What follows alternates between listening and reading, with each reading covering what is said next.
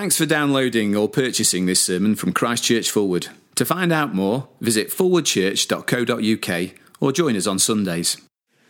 So the first reading is from uh, page 616 in the church Bibles, uh, and it's Psalm uh, 118. Give thanks to the Lord, for he is good.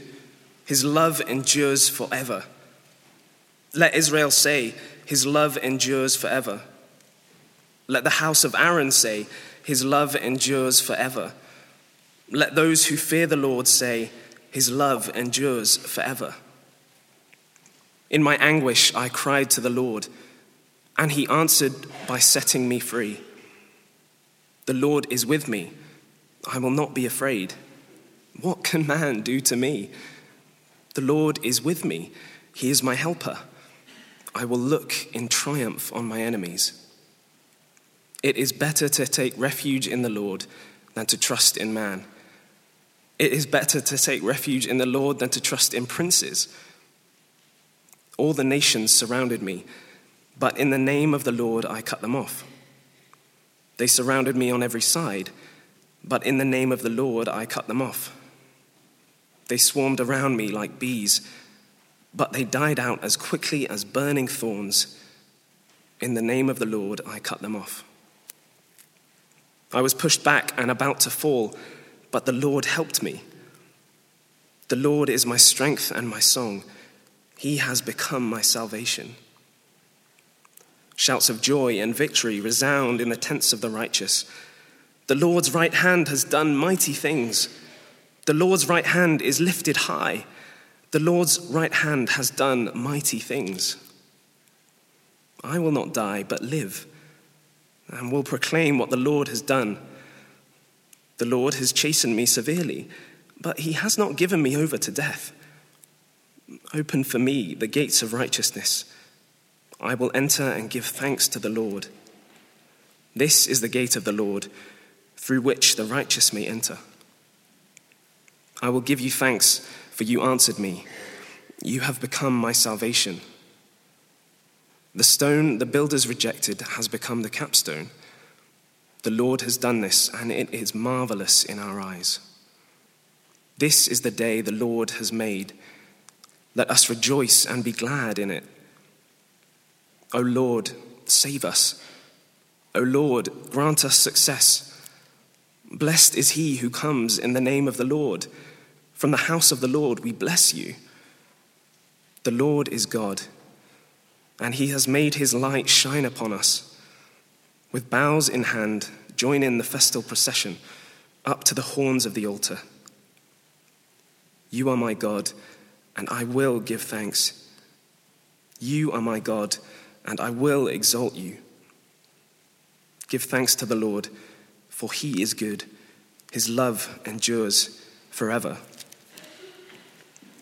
The second reading is on page 1218, and it's 1 Peter chapter 2, um, verses 4 to 12. That's 1 Peter chapter 2, verses 4 to 12.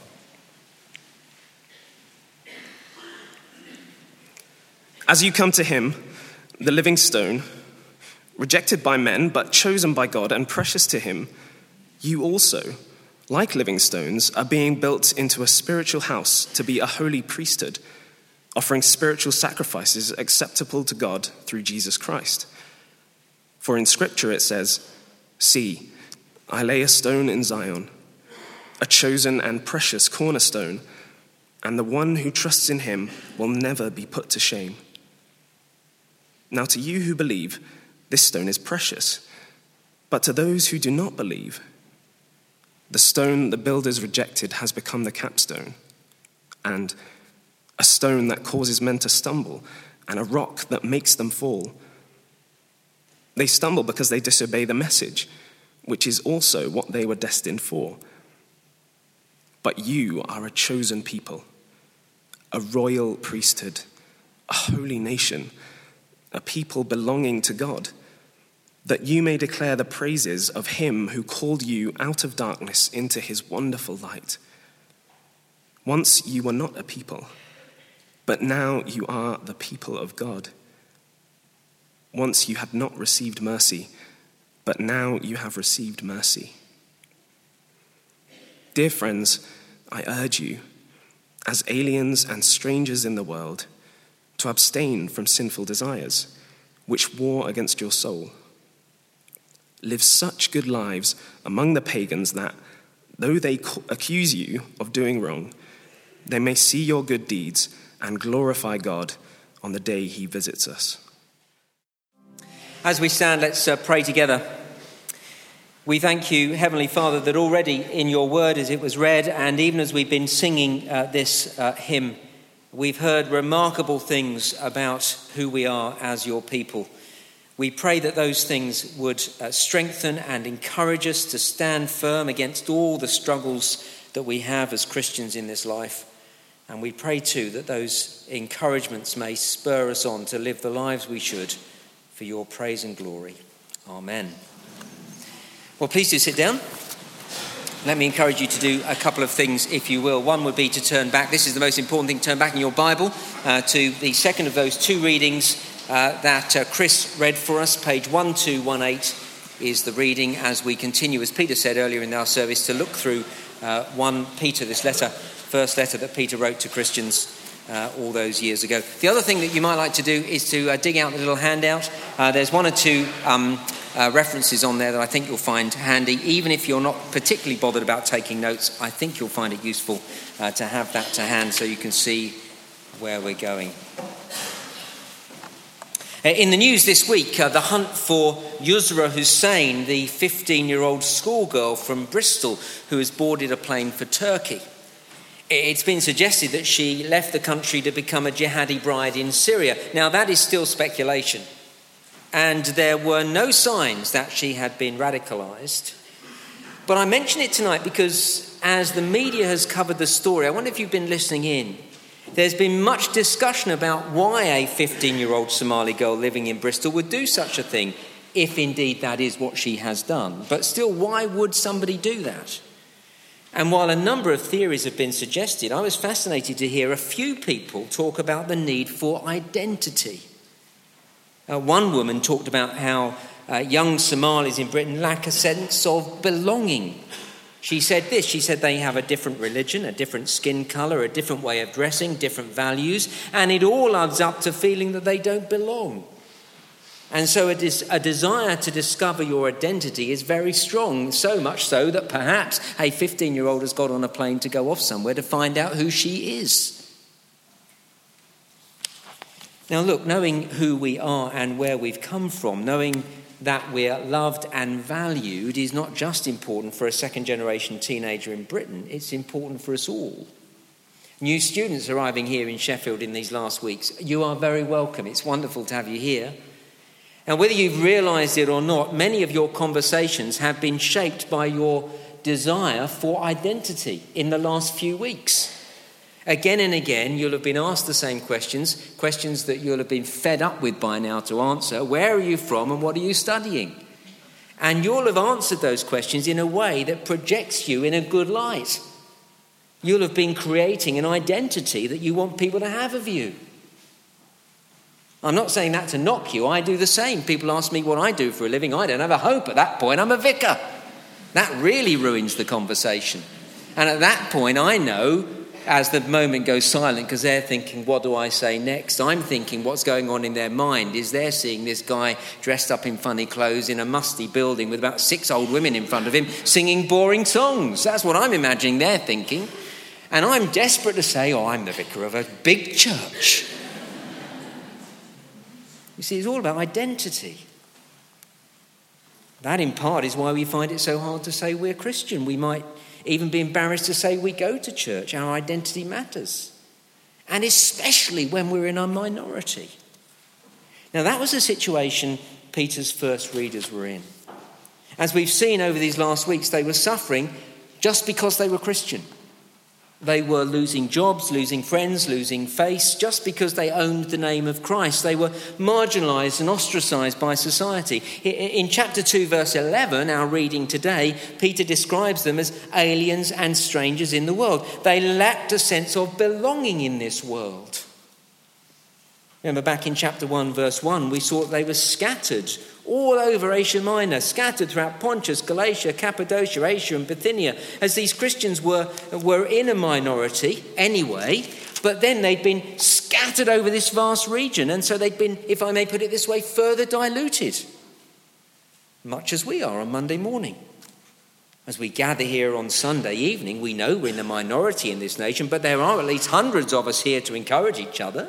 But on Monday morning, as we head off for school and uni and go to work in the hospitals and surgeries and offices in Sheffield and Rotherham and Barnsley, we are scattered across South Yorkshire. We are diluted. And so we can feel very small and insignificant. We don't feel as if we belong here in this world. Well, that's exactly what Peter's been saying. But we want to be valued and belong to something that's very important. Well, look, in this section of Peter's letter, we discovered that we, that we could not have a more important identity. That's the big thought to hang on to as we go through this. At first, Peter tells us here, first point on the handout, that we are living stones built into the temple of God. That's verses 4 to 8. And if you look at verse 4, Peter describes Jesus as the living stone, rejected by men but chosen by God and precious to Him. And that language of chosen and precious comes right through this section. You can see it again in verse 6, chosen and precious. Comes again in verse 9, a chosen people. Now, look, the point is this Jesus was rejected by men. We see that every time we look at the cross. Jesus was rejected by men, but that does not mean that he was rejected by God. No, verse 4, he was chosen by God and precious to him. And Peter says what is true of Jesus Christ is true of us. Look at verse 4. As you come to him, the living stone, rejected by men, but chosen by God and precious to him, you also, like living stones. Do you see the connection between Jesus' identity and our identity as Christians? He is the living stone, we are living stones. He is rejected by men, we too will be rejected by the world. That, of course, is the big issue in this letter. But here's the thing verse 4 Jesus' rejection by men did not mean that God had abandoned him, quite the opposite. He, the living stone, was chosen by God and precious to him. So we, verse 5, as living stones, even though reject, rejected by the world around us, we are chosen by God and precious to him. And that is so important to hear because when we suffer rejection just because we're Christians, we might well, well wonder if God loves us. Why is this happening to me, Lord, when I'm following you? Well, it's not because God has rejected you. You are chosen by God and precious to Him. And we see just how precious in verse 5. You see, you also, like living stones, are being built into a spiritual house. In the 1990s, there was a Halifax Building Society which illustrates this perfectly. And here it is. So, this service live from Christchurch Fulwood is sponsored by the Halifax Building Society. Well, of course it isn't. I show that out because it is a very good picture of what Peter is saying here. We Christians, like living stones, are being built into a spiritual house. If you couldn't see it, lots of people being built like bricks, making a house. And the spiritual house we are being built into is the temple. And we can see that by the language that Peter uses here in the rest of verse 5 as he speaks of priesthood and sacrifices. Do you see it there in verse 5? That is all the language from the Old Testament sacrificial system. Now, that all happened exclusively in the temple, which was also called the house of God. Now, look, here is the thing for us tonight. In the Old Testament, the, the temple was extremely significant because the temple was the place you would go to to meet God. Now, let me stop here just for a moment and explain a few things about the temple in the Bible. It won't take long, but it's very important we get this clear. First, please grasp clearly that the church building is not the temple. The building is not, this is not the house of God. That expression, the house of God, is reserved exclusively for the temple, the place where you go to meet God. In the Bible, Jesus is the ultimate fulfillment of the temple, and I put a reference of that on the handout for you. And Jesus is the temple because as we go to Jesus, we meet God. Jesus' body is the very place where God is present because he is God. meet Jesus and I'm meeting God. You see, He is the temple. But in the New Testament, there is a secondary fulfillment of the temple, and it is this We, the people of God, not the building, but we, the people of God, are the temple of God. And that is what we have here in 1 Peter. You'll see other references, New Testament references, on the handout for you to look at later as well. So, see how this works? Verse 4 As we come to Jesus, the living stone, we, verse 5, like living stones, are being built into the house of God, the temple of God. And so, even as we are rejected by men, even as we feel that we don't belong here in this world, this makes us very significant, extremely precious to God, and it gives us a most remarkable identity. This means that when we meet together, we are not just another club or a community interest group. We are not like the squash club or a book group or a wine tasting association. We're not just a bunch of people who offer each other support and friendship. No, we are far more significant than all of that. Indeed, listen to this. You cannot be a more significant and more important gathering of people than when you are gathering here. For as we gather together, we are the temple of God. And that means that others can come to us and come among us and meet the Almighty Creator of the universe. We are being built into the house of God, the place where you go to meet God. That almost sounds arrogant. But it is exactly what the Apostle Paul says to the church in Corinth. Speaking of what Christians should do when they gather together, he writes that when unbelievers join them and when they hear God's word proclaimed in a clear and intelligible way, they will fall down and worship God, exclaiming, God is really among you. Isn't that remarkable? That is true of any church, by which I mean any group of Christians uh, gathered around the Word of God. Whether we number several hundred or only a handful of people, we are significant. We are chosen and precious to God. We have a place in the world that matters. If people want to meet God, they can come to us and find Him as we open the scriptures and point people to Jesus. Isn't that? I, I, I, keep using the word remarkable for that sense because it is actually remarkable. It's worth marking and making note of. So, Christian, don't be embarrassed to say to your unbelieving friends that you're going to church. Don't be embarrassed, but invite them to come with you. Invite them because they will meet here the living God. What is happening here and now is the most significant thing for anyone in the universe to be involved in. I used to work for a church in, the heart of London's West End. The building that we gathered in was situated at the top of Regent Street, right next door to the BBC. And a colleague of mine used to say the BBC are reporting things from all over the world. They are looking for stories and colossal world events all over the globe. But right next door to them, right under their noses, is the biggest thing that is happening in the entire planet. it is amazing. Christian, you are not insignificant and worthless. We are chosen and precious to God, for as living stones, we are being built into the spiritual house of God. And we are being built into that to be, verse 5, a holy priesthood. Now, look again, we need to stop here for a moment and understand priesthood in the Bible. The priests in the Old Testament were those who stood between God and the people. So, if you wanted to get to God, you had to come through a priest. Now, again, the first and ultimate fulfillment of Old Testament priesthood is Jesus. And Jesus is the great high priest. Again, I put the reference uh, on the handout for you. Jesus, you see, is the priest who offers the sacrifice, that is his own body, the sacrifice of his own life on the cross that brings us to God. Through Jesus and the mediating work of his death on the cross, we can have access to the Father. No other individual can bring you into God's presence or stand between you and God as Jesus can. He brings you to God. And that, incidentally, is why we should never call anyone who does my job a priest. That is just very unhelpful. In fact, it's almost blasphemous to do that. Jesus is the first and ultimate fulfillment of the Old Testament priesthood. But just as with the temple, there is a secondary New Testament understanding of the priesthood, and it is here in verse 5 and in verse 9. You can also see it explained in Romans chapter 15 and verse 16, which is also on the handout for you. These verses teach us that collectively, all believers, not just the vicar, all believers act as priests in that we all stand between God and unbelievers when we tell them the good news of the gospel of Jesus Christ, that through Jesus they can come to God. In that sense, we do stand between people, not because they come through us, but they come through the message that we have to give to them. Do you see?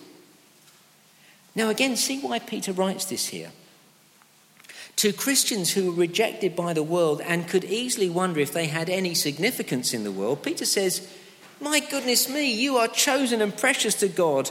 You are his priesthood. You have that huge identity. You have the most significant role in the world. You're not unimportant. You could not be more important. See, Christian, whatever your day job, whether you are a professor or pastor or painter, we all have the same and most important job in the world. We are the holy priesthood, people who tell others about Jesus Christ and in doing so help them to come to know the living God. All of us are the same. Christian, whether you are a surgeon or a singer or a sign writer, you have the most important role in the world of offering spiritual sacrifices to God, which it says at the end of verse 5. And that simply means living a life that is distinct and pleasing to God, a life that supports your verbal declaration of the gospel. Christian, when you think you're not significant, when you are searching for identity, know that in Christ you could not have a more important identity. We may be, no, we will be rejected by men in the world, but we are chosen and precious to God and with that have a crucial role in the world. People can meet God through us. That's the point of verse 5. We're living stones then built into the temple of God. So, second, over the page on the handout, live lives that are lined up with Jesus Christ, verses 6 to 8. Look at verse 6. For in Scripture it says, See, I lay a stone in Zion, a chosen and precious cornerstone, and the one who trusts in him will never be put to shame. So we are chosen and precious because we are in Christ, who is the chosen and precious cornerstone. Uh, the cornerstone is the most important stone in any building, it is a foundation stone. It is the stone from which all other stones in the building will be lined up. The cornerstone, as it were, sets the direction of all other stones in the building. And so, verse 6 as we trust Jesus, the cornerstone will never be put to shame. We will never ultimately be defeated. Our lives will always be heading in the right direction. We will be built on a foundation that will never crumble, which is why, verse 7 to us who believe, this stone is precious, but to those who don't believe, the stone the builders rejected has become the capstone, and a stone that causes men to stumble, and a rock that makes them fall. Well, verses 7 and 8 are using a sort of image from a, from a building site. Picture a workman uh, looking at stones to select for the cornerstone. This is the most important stone that the builder will lay. He's got these stones around him. The most important stone for the whole building, the foundation stone, which will set the building in place and upon which all the other stones will be lined up. Now, watch the workman as he picks up the stone. He picks up one stone that actually is the cornerstone, but then he rejects it, he tosses it away. That's the picture of what people do with Jesus. But then watch what happens to the builder. He selects another stone as the cornerstone, and all morning he adds stone after stone to his building, and it seems to be going up really well. And then later in the day, as he goes off for lunch, as he's walking across the building site, he only goes and trips over the stone that he'd earlier chucked away, and he falls and crashes his head. Verse 8 the very stone that the builder rejected, tossed away, he trips over. It makes him fall. I see that's what happens when people reject Jesus. Reject the cornerstone, try to line up your life with something else, something other than Jesus, and eventually we fall. Everything we build comes crashing down. You may have seen uh, on, uh, I think it was the ITV News, an interview with, this week with Stephen Fry, the actor and comedian. Over the years, he's been fairly open about his rejection of Jesus Christ. He has, has, of course, been phenomenally successful. We, we might look at him and aspire to be like him. But the interview that he gave this week was desperate. He spoke openly of a cocaine addiction. He turned to drugs because, in his words, it filled a hole. In the interview, he spoke of Robin Williams, who took his own life after years of battling with drug addiction. And the interviewer asked Stephen Fry why he told the world of this drug addiction in his new autobiography. And Fry answered, I don't know, Mark. I just have this inbuilt sort of self destruct button that I have to press every 10 years or so. If we reject Jesus Christ as the cornerstone and line our lives up with something else, then eventually we will fall. That's what we're reading in verses 7 and 8. Our fall won't always be as dramatic as Stephen Fry's, and it won't always, end, it won't always be in this life. Indeed, if we re- we've rejected Jesus Christ, the most desperate fall will come when we stand before Almighty God in judgment. And Peter writes all this to Christians who are suffering for their faith in Christ. Because when we are suffering as aliens and strangers in this world who don't belong in this world, we will look at others who've tossed Jesus away and they seem to be doing very nicely, thank you very much. They will often seem to be the most significant and successful and valued people because of their status in the world. But Peter says, no, they are heading for a fall. In the world of entertainment, Stephen Fry admitted to the fall in, in his life this week. In politics, the Conservative MP Brooks Newmark fell this week in great shame as he shared sexually explicit photographs of himself with an undercover newspaper reporter. Now compare that to verse 6. The one who trusts in Jesus Christ will never be put to shame. Peter is saying rejecting Jesus causes you to fall sooner or later. But by contrast, we have a great future and a purposeful present. Well, firstly, we've seen living stones built into the temple of God. Secondly, lives lined up with Jesus Christ. Thirdly, and very briefly, living with a purpose, verses 9 to 12. So, as he, in verse 9, Peter piles up descriptions of our position and status as Christians. Listen to verse 9. This is wonderful. You are a chosen people a royal priesthood, a holy nation, a people belonging to God, that you may declare the praises of him who called you out of darkness into his wonderful light. Now, just note that you can't be any of those things on your own. You can't be a people, a priesthood, or a nation on your own. That, I think, is something for us to ponder as individualism seems to be so prevalent in British Christianity. Christian, don't try and go it alone. Christian student just arrived in Sheffield. Don't try and go it alone. You can't and you're not meant to. But of course, the people Peter was first writing to wouldn't want to have gone it alone. They were suffering because they were Christians. They were marginalized. They were, remember, scattered. They felt lonely. And when you're in that situation, you long to be with others, which is why he's saying this. You're not alone. You're a chosen people. You're a holy nation. You're a royal priesthood. When I worked in the newspaper industry, I was the only Christian in a workforce of around 400 people. And uh, I tried, I didn't always make a good job of it, but I tried to be a, a, wit- a good witness at work. And I've got to say, I felt lonely as I tried to stand up for Jesus Christ. I couldn't wait for Friday night, not because it was the end of the week, not because I had two days away from my job. I actually loved my job. No, I longed for Friday night because Friday night was when I met with about 25 others to study the Bible and pray together. It was the highlight of my week. See, when Christians are scattered, feeling like foreigners in the world, we long to be with other Christians. We don't want to be individuals. So this is terrific. Verse 9 You are a chosen people. Have you got it? Chosen by God. You're not insignificant. He loves you. What an identity. You are a royal priesthood. Royalty. Oh, that's fantastic. You are a son or daughter of God. We are princes and princesses. What a privilege. You are a holy nation. And in Exodus chapter 19, verse 5, the holy nation is described as God's treasured possession. You are precious to God. Think of your most treasured possession. That's how God views you.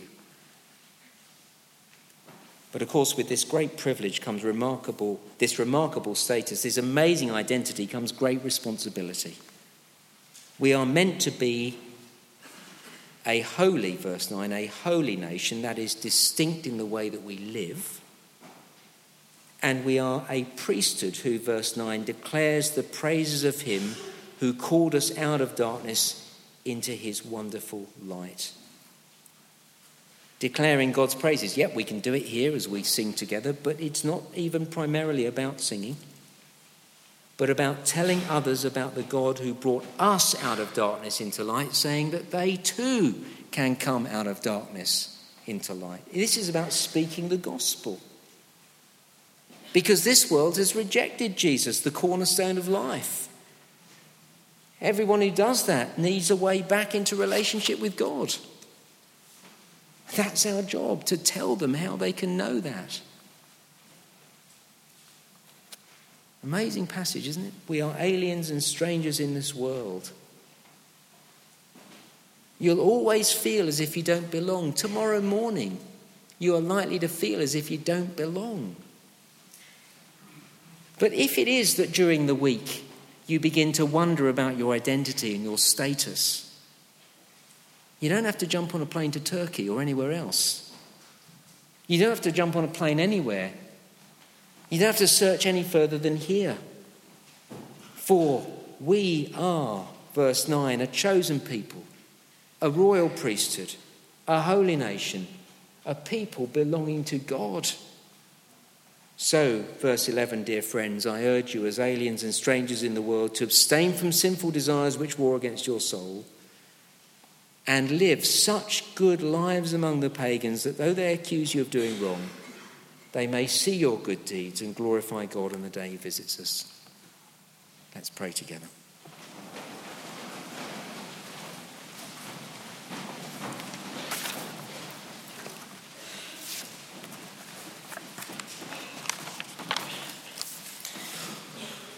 Our Father, we are amazed as we read these words that these, these descriptions are true of us. We thank you that we are not people who have no status, even if the world doesn't recognize it. But we are people who have the most wonderful position in the whole universe. But we also recognize that with that position comes a responsibility. And so we ask you to help us from here today to go and live lives that reflect who we are and to speak out in ways that declare to the world how they too can become your people who've received mercy through the Lord Jesus Christ, in whose name we pray. Amen.